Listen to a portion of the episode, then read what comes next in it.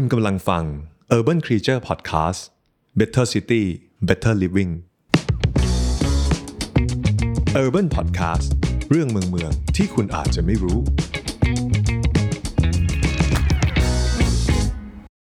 สวัสดีครับท่านผู้ฟังทุกคนในรายการ Urban Podcast นะครับ วันนี้เรามีเรื่องราวดีๆ เกี่ยวกับเรื่องของความสุขของประชากรที่มีความสุขที่สุดในโลกมาเล่าให้ฟังกันนะครับ เรื่องวันนี้ก็คือทำไมคนในประเทศแถบสแกนดิเนเวีย ถึงมีความสุขที่สุดในโลกครับ เวลาเราพูดถึงประเทศที่มีความสุขที่สุดเนี่ยชื่อประเทศแถบสแกนดิเนเวีย น่าจะเป็นชื่อแรก ๆ ที่เรานึกถึงกันนะครับ แต่ว่าเหตุผลอะไรล่ะ ที่ทำให้เขามีคุณภาพชีวิตที่ดีกว่าชาวบ้านก็ได้เนี่ยวันนี้เราจะมาดูปัจจัยที่ส่งผลทำให้เขาเป็นคนที่มีความ happy ที่สุดกันในโลกนะครับก่อนอื่นเลยนะครับ เรามาทำความรู้จักกับประเทศแถบสแกนดิเนเวียกันก่อนนะฮะ เรื่องแรกเป็นเรื่องของที่ตั้งของกลุ่มประเทศเหล่านี้นะครับผมศูนย์กลางของเขาเนี่ยอยู่ที่คาบสมุทรสแกนดิเนเวีย หรือเรียกอีกชื่อหนึ่งว่าครับว่าเป็นยุโรปตอนเหนือนะครับ ประกอบไปด้วยสวีเดน นอร์เวย์แล้วก็เดนมาร์กนะครับแต่ถ้าจะนับแถบยุโรปเหนือทั้งหมดเนี่ยรวมกลุ่มนอร์ดิกไปด้วยแล้วเนี่ยก็จะมีประเทศไอซ์แลนด์ฟินแลนด์แล้วก็ประเทศอื่นๆ ที่ปกครองตนเองอยู่แถบนั้นนะครับผม เราจะขอเรียกรวมๆว่าเป็นกลุ่มนอร์ดิกเลยละกันนะครับผม จากรายงานความสุขโลกประจำปี 2022 นะฮะ หรือว่า World Happiness Report 2022 เนี่ยนะครับ เป็นการสำรวจประชาชนในประเทศกว่า 146 ประเทศนะฮะ พบว่านะครับฟินแลนด์เนี่ยคว้าอันดับที่ 1 ไป นอกจากนั้นก็ยังมีเดนมาร์ก ไอซ์แลนด์ สวีเดน นอร์เวย์นะครับ ที่ติดอยู่ใน top 10 อีกด้วย ส่วนประเทศไทยนะครับผม ตามคาดครับผม อยู่อันดับที่ 61 จาก 146 ประเทศที่มีการสำรวจทั้งหมดนะฮะ ก็จะประมาณกลางๆนะฮะไม่ได้ดีไม่ได้แย่สักเท่าไหร่นะครับผมแต่อันนี้ก็แล้วแต่จะคิด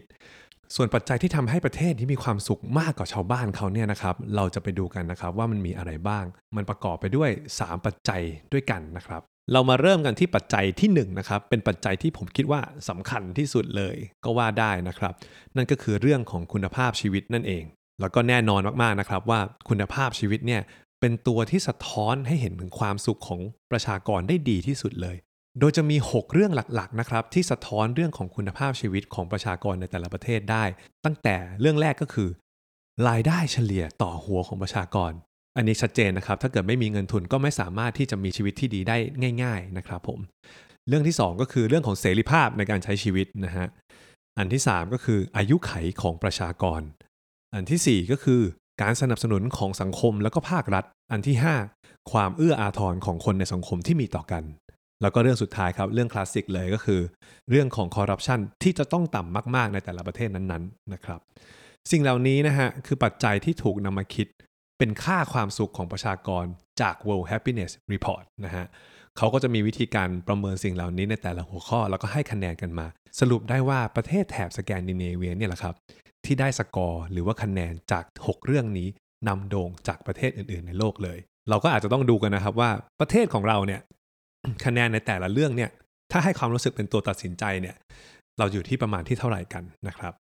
อีกประเด็นหนึ่งที่น่าสนใจของประเทศแถบสแกนดิเนเวียนะครับที่ยังเกี่ยวข้องกับคุณภาพชีวิตเนี่ยก็คือเรื่องวัฒนธรรมการทำงานของเขานะครับผม คือจากรายงานของ World Happiness Report เนี่ยเขาบอกไว้ว่าประเทศแถบสแกนดิเนเวียเนี่ย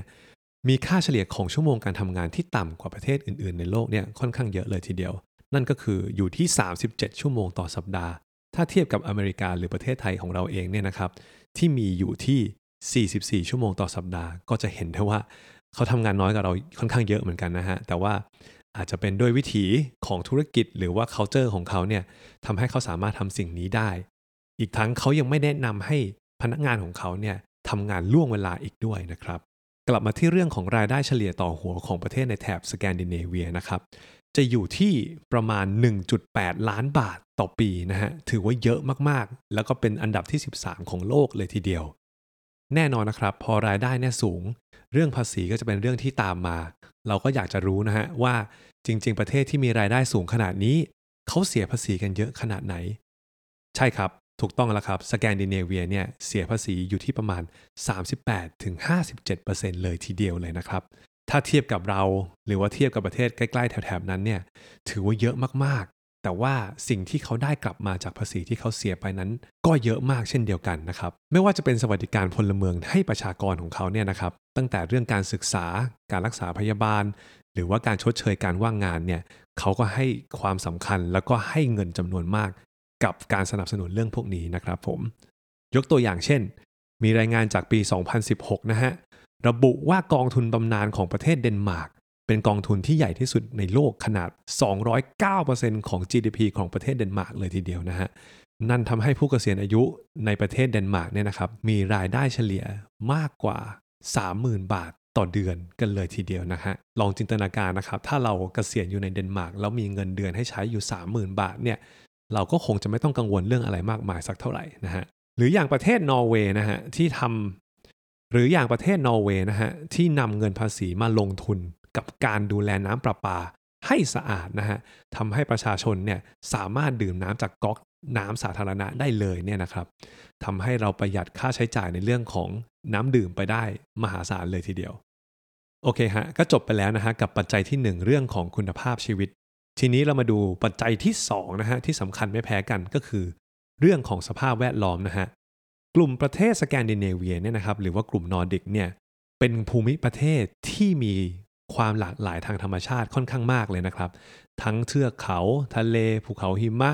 ทุ่งหญ้าต่างๆนะครับ ประกอบกันแล้วเนี่ยทำให้อากาศภายนอกเนี่ยค่อนข้างดี ผู้คนเนี่ยครับก็ออกมาใช้ชีวิต outdoor กันค่อนข้างเยอะ นะฮะมีกิจกรรมให้ทำมากมาย กลายเป็นสังคมที่มีปฏิสัมพันธ์กัน เจอหน้ากันเนี่ยค่อนข้างเยอะกว่าประเทศแถบอื่นๆนะครับผมอีกอย่างที่น่าจะบอกได้ชัดก็คือคนประเทศแถบนี้เนี่ยเป็นนักปั่นตัวยงเลยทีเดียวนะครับ โดยเหตุผลทั้งทางด้านสุขภาพ แล้วก็การรักษาสิ่งแวดล้อมนะฮะยกตัวอย่างเช่นนะครับโคเปนเฮเกนเมืองหลวงของเดนมาร์กนะครับถือเป็นเมืองที่เป็นมิตรต่อจักรยานมากๆที่สุดในโลก เป็นที่รู้จักกันในนามเมืองแห่งนักปั่นจักรยานนะครับที่ 52%ของประชากรใช้จักรยานสำหรับการเดินทางในแต่ละวันนะฮะหรืออย่างในประเทศสวีเดนนะครับที่รัฐบาลมีนโยบายให้ลดคาร์บอนไดออกไซด์หรืออย่างในประเทศสวีเดนนะครับที่รัฐบาลมีนโยบายให้ลดคาร์บอนไดออกไซด์โดยรัฐบาลเป็นผู้สนับสนุน ให้ประชาชนใช้จักรยานมากขึ้นแม้อากาศจะหนาวก็ตาม สวีเดนได้ทุ่มเงินในโครงการปรับปรุงโครงสร้างพื้นฐาน ที่เป็นมิตรกับจักรยานโดยจัดสรรเงินทั้งหมดเนี่ยนะฮะกว่า 24 ล้านดอลลาร์ในปี 2017 และเพิ่มขึ้นเรื่อยๆ ในทุกปี เพื่อให้คนหันมาปั่นจักรยานมากขึ้น ก็จะเห็นได้ว่าความหลากหลายของภูมิประเทศของเขา ภูมิอากาศของเขาที่ดีแล้วเนี่ยนะฮะยังมีเรื่องของนโยบายที่รัฐบาลเขาสนับสนุน ให้ประชาชนของเขาเนี่ยรักสิ่งแวดล้อม แล้วก็หันมาใช้เรื่องของจักรยานในการเดินทางมากขึ้นนะครับ อันนี้ก็จะเป็นปัจจัยที่ 2 ที่สำคัญมากๆ ของเรื่องคุณภาพชีวิตนะครับ โอเคครับ เรามาต่อกันที่ปัจจัยสุดท้าย ที่ส่งผลต่อความสุขของประชาชนในแต่ละประเทศนั้นๆนะครับผม เรื่องนี้เนี่ยเกี่ยวข้องกันกับแนวคิด แล้วก็ทัศนคติพื้นฐานของคนในประเทศเลยนะครับ โดยผมจะยกตัวอย่างให้ฟัง 3 ประเทศนะฮะ ประเทศแรกก็คือเดนมาร์กที่มีแนวคิดที่เรียกว่าฮุกกะ เป็นปรัชญาชีวิตที่สร้างความสุขนะครับผม ประเทศที่ 2 ก็คือสวีเดนนะครับปรัชญาชีวิตของเขามีชื่อเรียกว่าลากอมนะฮะว่ากันด้วยเรื่องของสมดุลแห่งความพอดี ส่วนประเทศสุดท้ายที่จะยกตัวอย่างในวันนี้ก็คือ ประเทศฟินแลนด์นะครับ มีปรัชญาชีวิตที่เรียกว่าชิสุนะครับที่ว่ากันด้วยเรื่องของความพยายาม โดยปรัชญาแรกที่เราจะพูดถึงนะครับก็คือฮุกกะนะครับของประเทศเดนมาร์กแปลว่าการอยู่ดีมีสุข โดยเน้นไปที่ ศิลปะในการสร้างความใกล้ชิดผูกพัน ความรู้สึกผ่อนคลาย การหาความสุขจากสิ่งรอบตัวในปัจจุบัน การได้ดื่มเครื่องดื่มร้อนๆ หน้าเตาผิง การทำอาหารอร่อยๆ ทานเองที่บ้าน การนั่งดูหนังกับครอบครัว